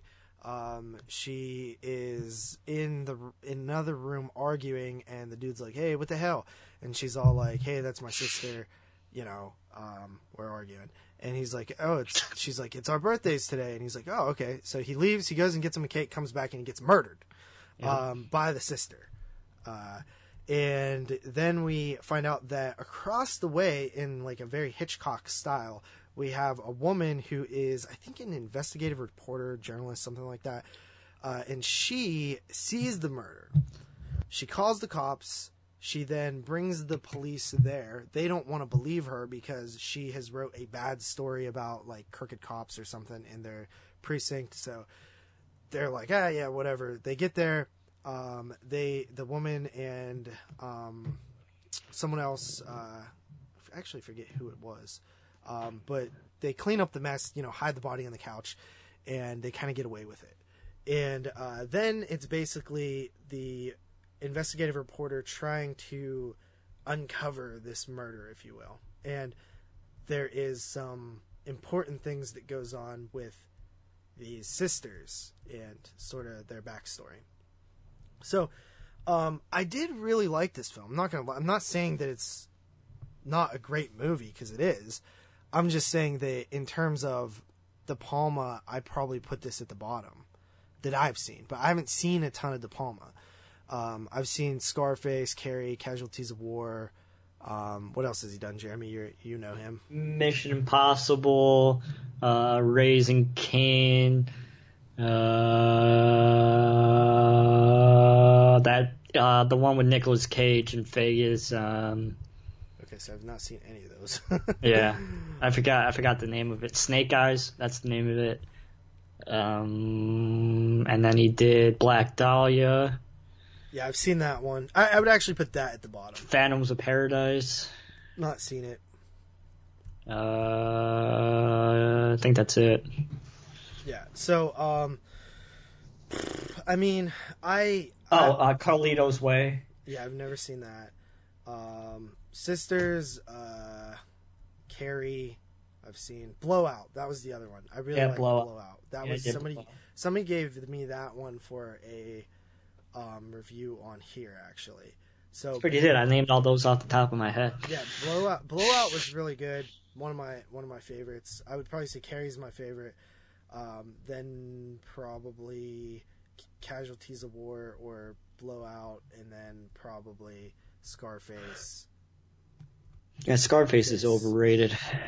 It's like a one. Like I don't love it like other people do, but it, it's amazing. But it's not something I'll watch over and over again. You know. Yeah. Um, but yeah, so this movie, you know, I think that this one is um, really good. I, I could see where it come like a lot of Hitchcock influence. Like I don't know what people say about this film. I actually haven't read into it, but I would I would say that people probably compare it to a Hitchcock film a lot. Is, is Mhm. that fair to say? Yeah. Um, and I think that although at the time it was probably like super genius, I think I've seen so many films and you know TV shows like this since then that it didn't have. Yeah, but you have to remember this was me. early though. I know it was seventy two. I, Yeah. I understand that it was early, but I'm saying like I didn't have the impact of like the reveals. I'm like, yeah, okay, Yeah. you know what I mean. So, um, it wasn't as like impressive. I I really liked more of the um, like voyeuristic nature of it, where it's like this woman sees this murder across the thing. I like that, you know, that rear window esque type thing. Um, which is funny because I'm mentioning Hitchcock now. I just got that awesome Hitchcock Yeah. Blu-ray set that I'm gonna start digging into. I might bring it up as a segment, like a journey through Hitchcock, even though it's not 100% horror. You know, Yeah. it's master of suspense. So whatever. I was gonna go through that whole box. Has set. a lot of a lot of other films too that's not even in there. Oh yeah, yeah, yeah. But you know that's a good start though because I had I had mentioned that I've only seen like two Hitchcock films, Mm-hmm. and that's a travesty by this point, right? Like that's really wrong of me. Yeah. So I feel like I need to change that and you know start going through. I want to see Lifeboat too and and all those other ones. But Watch The Lodger. That's the one that I reviewed during my marathon this year. That was his third film, and uh, it's really good. Good silent movie. Yeah, so this film, I mean, I wouldn't, I don't know if this is considered horror. Obviously, 1972, that's a year that we're tackling uh, this next top 10. Um, this would probably be a contender if it's considered horror. I guess that's up to each individual host. I mean, IMDb titles it um, Sisters is a 1972 American psychological horror slasher film. I think it's a horror film. Okay, so it, it counts for horror. Um, the horror comes from like like one or two moments, but it's it's not. It's more like thrilling to me and like suspenseful. I really don't know what to say about it though. Um, like I think a lot of it comes from the reveals. You know, the the slow progression of this person finding out more about these sisters. Um, I, I don't really know how to go into that without you know straight up spoiling it. I I know that this film will get talked about again uh, once that show comes about. Um, but yeah, I mean, it was good, but I wasn't blown away. I guess. Do you have Mhm. anything to say about it? I haven't seen it in like two I years, I, so know that you like this film, right? I haven't seen it in like two years, so I don't really remember it. I have to rewatch it for the '72 show. It's been a long time. Yeah, the the ending, you know, the ending gets kind of cra- a little crazy. Like what starts Mhm. happening at the end and stuff, like in the hospital and all that. Yeah. but that's again I, I can't really go into it so i'll just end it at that you know it's i don't want to push the review if i don't have much more to say about it but yeah it's it's a good movie um i'm kind of i'm I, I guess honestly it was a little overhyped for me um Mhm.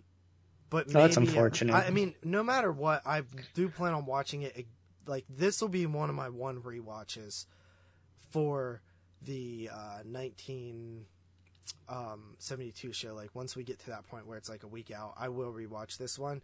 Um de palma is interesting because uh he reminds me of cronenberg in a way where i am never in love with his films right away. Uh Mhm. like cronenberg almost every movie i've seen from cronenberg i've liked way more on rewatch. Like i just rewatched um rabid which was the one that was on the joe bob marathon Yep. liked it so much more this second watch. Did you watch it with Joe Bob? Or did you just watch it? I watched it with Joe Bob again, but I watched it by, without the live stream, obviously. I'm going to Joe Bob. I can't wait. I, I, I wanted to go through and rewatch all the Joe Bobs that we did. Well, they're taking the Prowler off Really? in ten days. He said on Twitter today. Oh no! I guess they only have the rights for like ten more days or something. Do you have those? Can you find? Them? I could get them. Yeah. because I would like to have those. Yeah. I have some of them. Um, yeah. So anyway, um, but Cronenberg. Um, I remember I watched uh, uh, what's the the Dead Zone, and I was like, yeah, that was all right, dude. I loved it the second watch. I was like, this thing was uh, like I loved the Dead Zone so much the second time I watched it. Um, same thing with The Fly. Like the first time I saw The Fly, I was like, oh yeah, it was cool to fly. Like I seen it when I was a kid. You seen Video Violence? Videodrome. Videodrome, sorry. Yes, I liked Video Videodrome a lot the first time I watched it, but I've only seen it one time. Naked Lunch is good too. Yeah, I Cronenberg is pretty damn good, honestly. Yeah, um, Crash good. is one I wanted to rewatch because I liked it the first time I seen it, but it was just really bizarre. It's um, a weird movie. Yeah, Sisters. Um, I gave it an eight out of ten. Eight out of ten. All right. Moving on for me, my last pick is a film that came out last year. Did not make my top ten. Still a very good film. That is Mr. Lars von Trier's The House That Jack Built. Now, Mr. von Trier is one of the few directors that I've seen their entire filmography. Seen every single one of his films, at least the ones that you could see that are in English or have English subtitles. All his old Dogma stuff and uh, you know all his stuff that he's directed in this century so far. You know he's changed his tone. Back in the days, pretty a pretty normal filmmaker. He had some experimental things going on in his in his 80s and 90s stuff, but he was pretty a normal narrative telling filmmaker. And then with Antichrist, he started to make some more experimental and and uh, you know extreme films, and he's kept that that tune for his last four films with uh, Melancholia and uh, Nymphomaniac, and now this film. So he he he's now known at least with this generation of being a a filmmaker who pushes the boundaries with his narrative. So it's very excited to watch this film. I was hoping to wait out for the director's cut to come out, but you know, I was talked into it by Moods and JP to check this one out for the year end show. Yeah, so, and it didn't even make your top 10 list. That was surprising to me. No, I liked all the other films that I had on my list better, but it's not a it's still a really fantastic film. I think um, out of the four films that he's released so far this century, I mean, it's probably his second best film behind Melancholia, but it's it's it's pretty good, you know. It's it's, a, it's a 22 shots Hall of Famer. It is a 22 shots Hall of Famer and you know he breaks up Nymphomaniac in a very and melancholy even in a very similar way with these chapters. Nymphomaniac he breaks it up into, of course, uh, these sexual partners that our main character has throughout her life. And this film's breaking up into these five chapters of this serial killer, uh, played by Matt Dillon, who does a, an amazing job. And um, you know we see the these downward spiral of the mind of a serial killer. It's shot very large, like I said, very von Trier, the way that it's uh, narratively paced, and and you know it has all the all the typical things that we see in his films. You know, especially the ending. It's very von Trier, like uh, you know the the slow mo shots and and his depiction of hell. Very von Trier. You know, it, it just screams his his mise en scène, as you would like to say. So, um, you know, I I appreciate this movie for having a, a really interesting narrative. You know, it's hard to do a serial killer film, and especially when we spend so much time with the serial killer. And when you think about this film, really isn't too violent. I mean, they have some I it's mean, the, when you really think about it, it's stuff, not. Man. Yeah, it's. I think it's the kid stuff that makes this film is is what going to make people remember this film. Nymphomaniac has one scene that everyone talks about being extreme. That's going to be remembered with that film. And uh, Antichrist, of course, has that scene as well in that film. So it's always this one scene with him that has a a a, a that le- cements the legacy of that film. You know, it's kind of his thing that he has one shocking scene. But when you really watch it and you really think about it, the film really isn't that uh, violent or that you know even that hardcore compared to some other films that we watch and we've reviewed on the show. You know, it's really more of just we're in this mind of this killer and what makes him tick and do these kind of things and how this motherfucker's so lucky that he does these things and he gets away with it. Like you know, they talk about it, you know, him dragging the body Dude, of the when that girl happened, the second was like, story.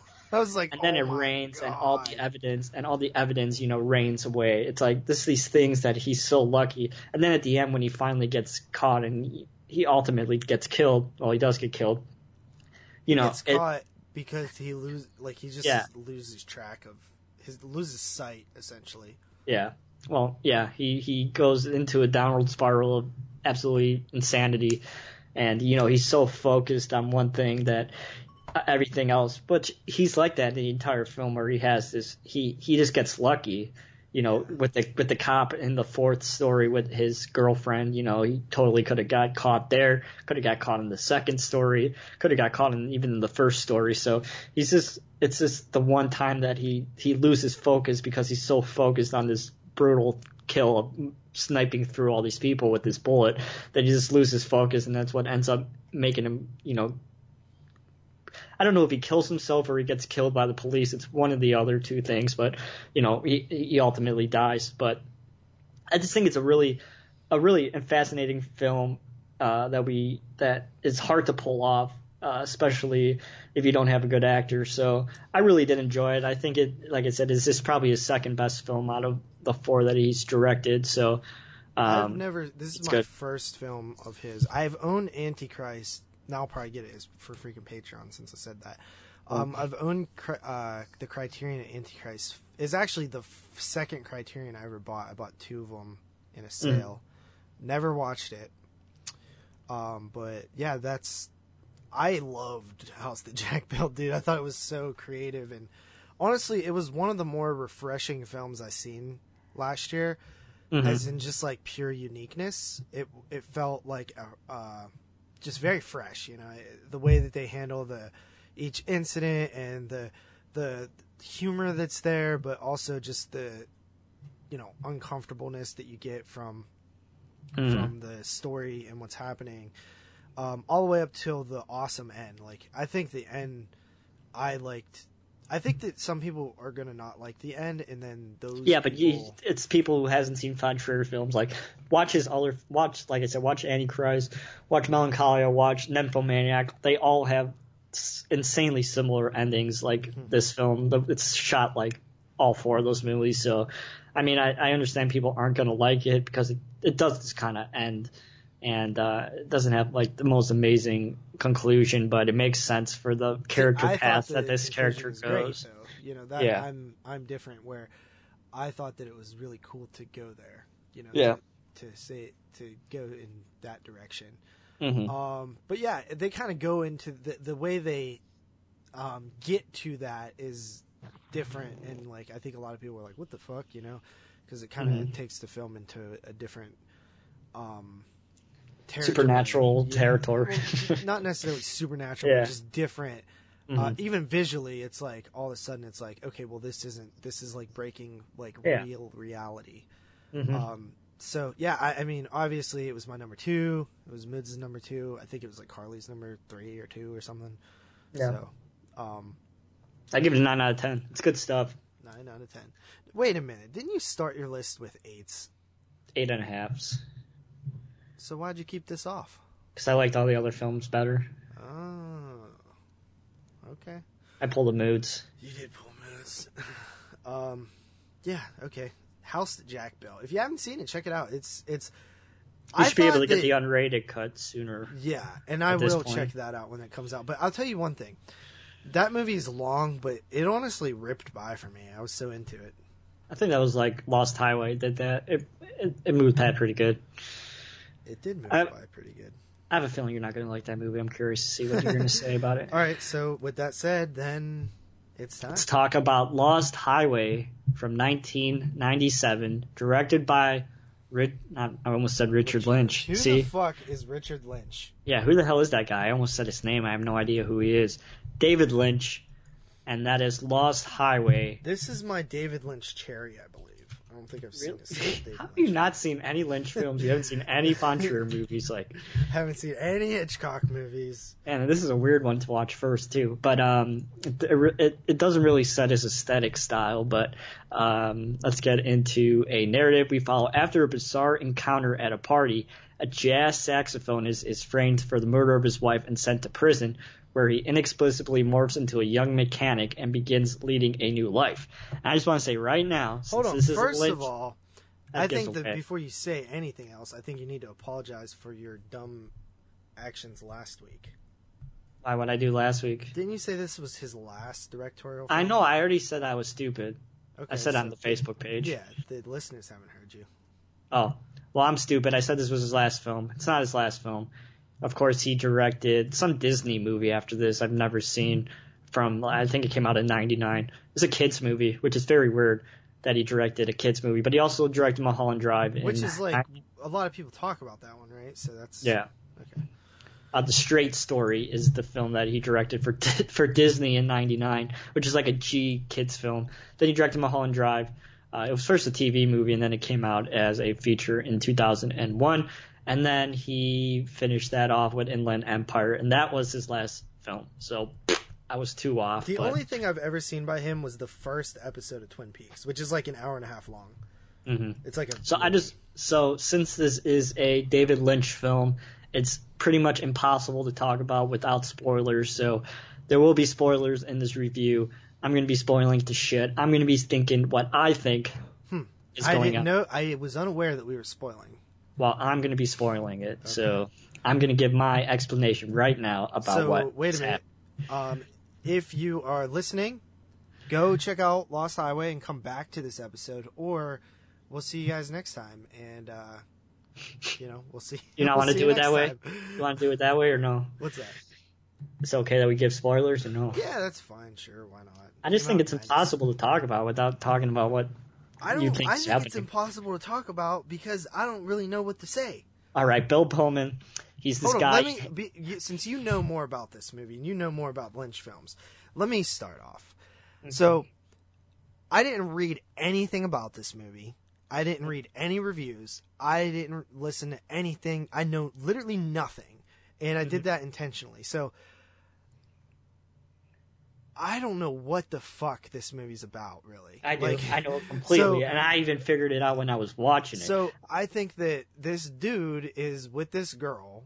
hmm Um, I think it's his wife, and then they're getting like threatening things sent to them, and they call the police and stuff, and then they go to a thing, and then she ends up dead, and it basically seems like she, he killed her, so he goes to jail, and then is that so like he's in jail and then it gets all trippy for a minute and like there's lights and stuff he's like got like headaches and shit and then um then they let him out of jail Nope. they don't So let him out Bill of jail. Pullman hates his. This is the way I interpret it. Bill Por, Bill Pullman hates his life. You know, he he's a musician that's not really going anywhere. He clearly has a a hard relationship with his wife, and you know, he I feel like he's not too attractive or too interested in her anymore. And he he does murder her, a hundred and that's. Patricia Arquette Correct. He does murder her. I mean, there's no like no ifs or anything around it. He murders her, so he gets sent to jail. When he's in jail, he looks up and there's a there's flashes of light and things like that. Mm-hmm. And I think in his mind, he's picturing his life as this mechanic, and you know, he pictures. Uh, Patricia Arquette as this beautiful woman, you know, Yeah, uh, okay, it's his, so it's I- his life. He's I- sitting in jail. Just correct. okay that's kind of what i was thinking that that but i i just thought like okay so he so that's so that's not so he's not picturing himself as this mechanic he's picturing a different person No, he's he's picturing his life as this mechanic who's good looking. He's he's good at Oh, something. okay, You know, he he has a girlfriend that he's attractive. To, you know, an ex girlfriend he's attracted to. He has supportive parents and all this kind of thing. It's it's who he wished he was. Yeah. And he clearly wasn't, you know, that attractive to Patricia Arquette as his wife. So he dreams her up as this sex symbol and you know a much more attractive version of ah. his wife. And it's it's not until all these things go down at the end of the film and he meets the man with the movie camera that he he snaps back into reality and he and all the things go down towards you know it's it's all a fantasy. It's all in his mind of what's going on all leading up to him getting put to death. But it, it, the whole second half of the film is is this complete what he wishes his life was uh, until he truly realizes that maybe this life wasn't all that it meant to be when we see him at the end of the film with uh, Robert Blake and uh, Mr. Eddy. Yeah. Okay. So I okay. Yep. the, the this movie is okay. So like, what the fuck? So he he's dreaming that he's like, oh, Mhm. I'm gonna be like this handsome, good looking dude, and I got this girlfriend and all these He, friends. this is what his wish his life was. So like in his head, he's like, oh, Yeah.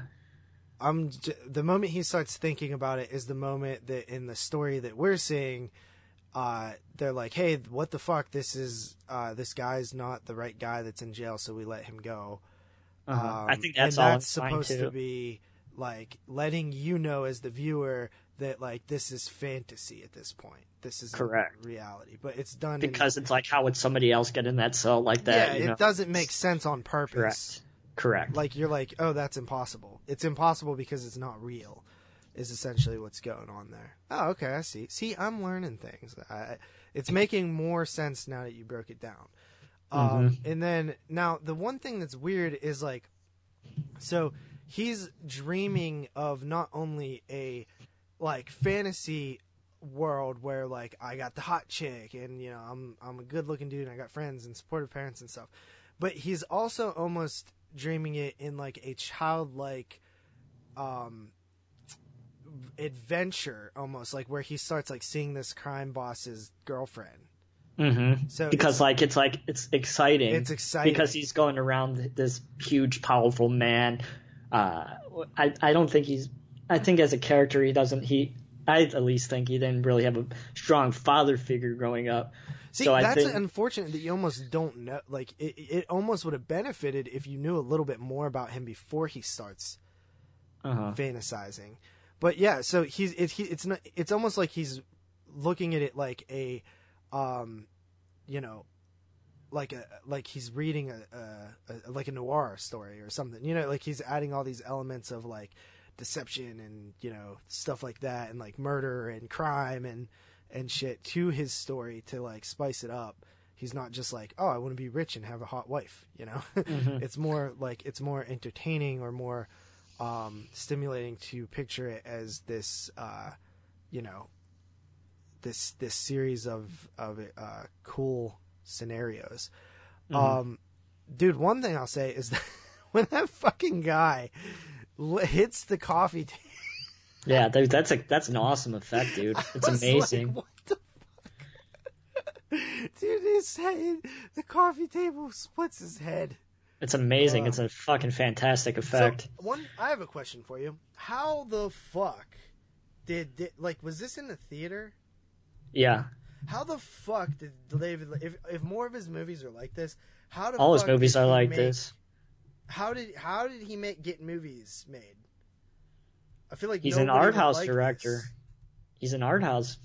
He's a legend for a reason. I know, but what like like This movie bombed. Like it didn't make oh, any well, money. Good, it was I, I would have it been was it was shocked critic it, it, was bomb. critically panned like nobody got it but uh as the film came out and more people watched it and realized what was going on and dissected it and thing it, it became a really popular it's a very popular cult film a lot of people like it uh you know I feel like now that you told me that, if I watched it again, I might like it more because I really wasn't that. I th- I I thought it was cool. One thing that I liked about it was it like I liked the music and just like the cool look to the film and the characters and like Patricia Arquette's all hot and like I don't I'm not even really attracted to her, but they make her look like they they make you think that she's super attractive and hot. I mean, she's she is hot. Like she's a good looking woman and stuff, but I'm not she's not like my cup of tea, but the way they portray her, they make you think that she's even more stunning, you know. So I, I like that, but I, I almost need to. I feel like I need to see this one again to really understand it because I didn't. I, I'll be honest, like I didn't really get it. Mhm. i figured you wouldn't get it I, I was going into saying he doesn't he It's a doesn't hard understand. movie to get. I feel like on your first watch. I'm surprised you Uh-huh. got it. Did you get it on your first watch? You like understood what was going on? Uh, a little bit, not too much this time around. It's been a few years since I've seen it, but Hmm. I just I just like you know they're they're talking and uh, you know when him when uh, you know the mechanic and Patricia Arquette are you know I think the moment that he snaps is when she they're fucking I, I think it's the last time they're having sex and she says she'll never have me and that's when he snapped because they were in the the house the, in the desert at this point and I think when he says when she says you'll never have me is when he snaps and returns back to his old self because it reminds him of yeah but he doesn't you know, he he snaps wait he returns to his old self in, In the that desert. situation though not No, in he- the jail. Be- be- in no. that fantasy in that fantasy, he he re, he snaps back to his old self because that reminds him of his old life with his well, well wow now with his fucking murdered weird life. man Yeah, That, that honestly, it makes me want to really see it again, just because like I almost probably didn't appreciate like some of the stuff that's in it, like like the, honestly the story in general. Like I don't know if I necessarily like that, but at least it's interesting. It's it's totally art house, right? I mean, it's like as art house as you get. yeah, Um, telling a story like so unconventionally. Uh, hmm but what what was up with the part where it was like there was she he sees the picture of both of the Patricia Arquettes. hmm What was up with that? What's your explanation for that? I don't know. I think it just goes back to this idea of one self compared to the other, but I I don't understand. I don't have an explanation for that. To be honest with you. I need Because to she see dis- somebody really disappears. smart break down this movie. Yeah. It's oh, a you could, weird there's one, there's a bunch a bunch of articles written I'm about sure it. there that you can It's a It- very now, dissected. Does what 'cause about I what about like, Rammstein? I know that like people have said that like um, David Lynch has said like Eraserhead doesn't have any deeper meanings to it. Yeah. That does this or does he? I mean, I think this one has more stuff going on than Eraserhead. To be honest with you, Yeah. it's it's definitely one of his more bizarre and strange films. Like, which is kind of hard to say because all his movies are weird, but this one definitely is more weird and and uh and and different. Like I said, it's not really a horror film; it's a fucking noir movie, but it's still it's still pretty good. How is I- Blue Velvet? Man, I haven't seen Blue Velvet in like a decade, but that's probably his most popular film behind Eraserhead. Because uh, that one's playing uh, coming up here in March around here. I was thinking about going to see it. Yeah, that's from '86. That's that's kind of more of a horror film, but Hmm, Like I said- really? Because I think that nobody counted it when we did our '86 show. yeah, I could see that. I mean, Dennis Hopper's in it. He's fucking awesome. He's one of the main leads. It's like I said, it's probably his most popular film behind Eraserhead. Um, I would check it out. It's, it- now, now this, but you should film, watch Eraserhead first. Now honest. this film isn't horror at all, really. nah, it's a noir film, straight up. I don't even really get the noir vibe though. Like, what part is the noir? Well, the femme fatale is clearly uh, in the first half of the film. It's you know, uh, well, and I guess in the second, in both halves, it's his ex girlfriend. I think is the femme fatale a little bit, Well, what trying to. what qualities of femme fatale does she have? Uh, I don't know. That's just the way I saw it. I I I, I just Yeah, I feel know, like it has. What is? I, I mean, the visually, I can see the noir comparisons. Um, everything feels like sort of glamorous and shit, but like in like this cool, like windy way. I don't know how to really explain it. Mhm. Um, but I don't know. Like, I didn't feel like the story was very noirish.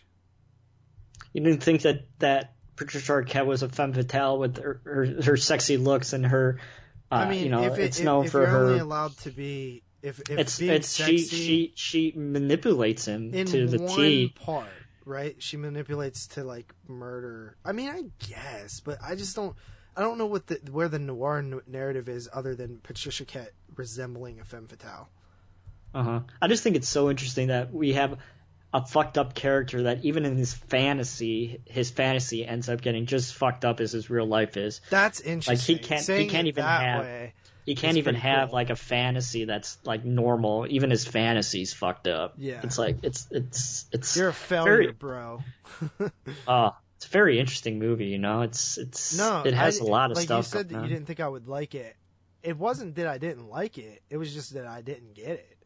But now it's I like it more actually now that we've talked about it because I didn't see mostly anything that was explained to me.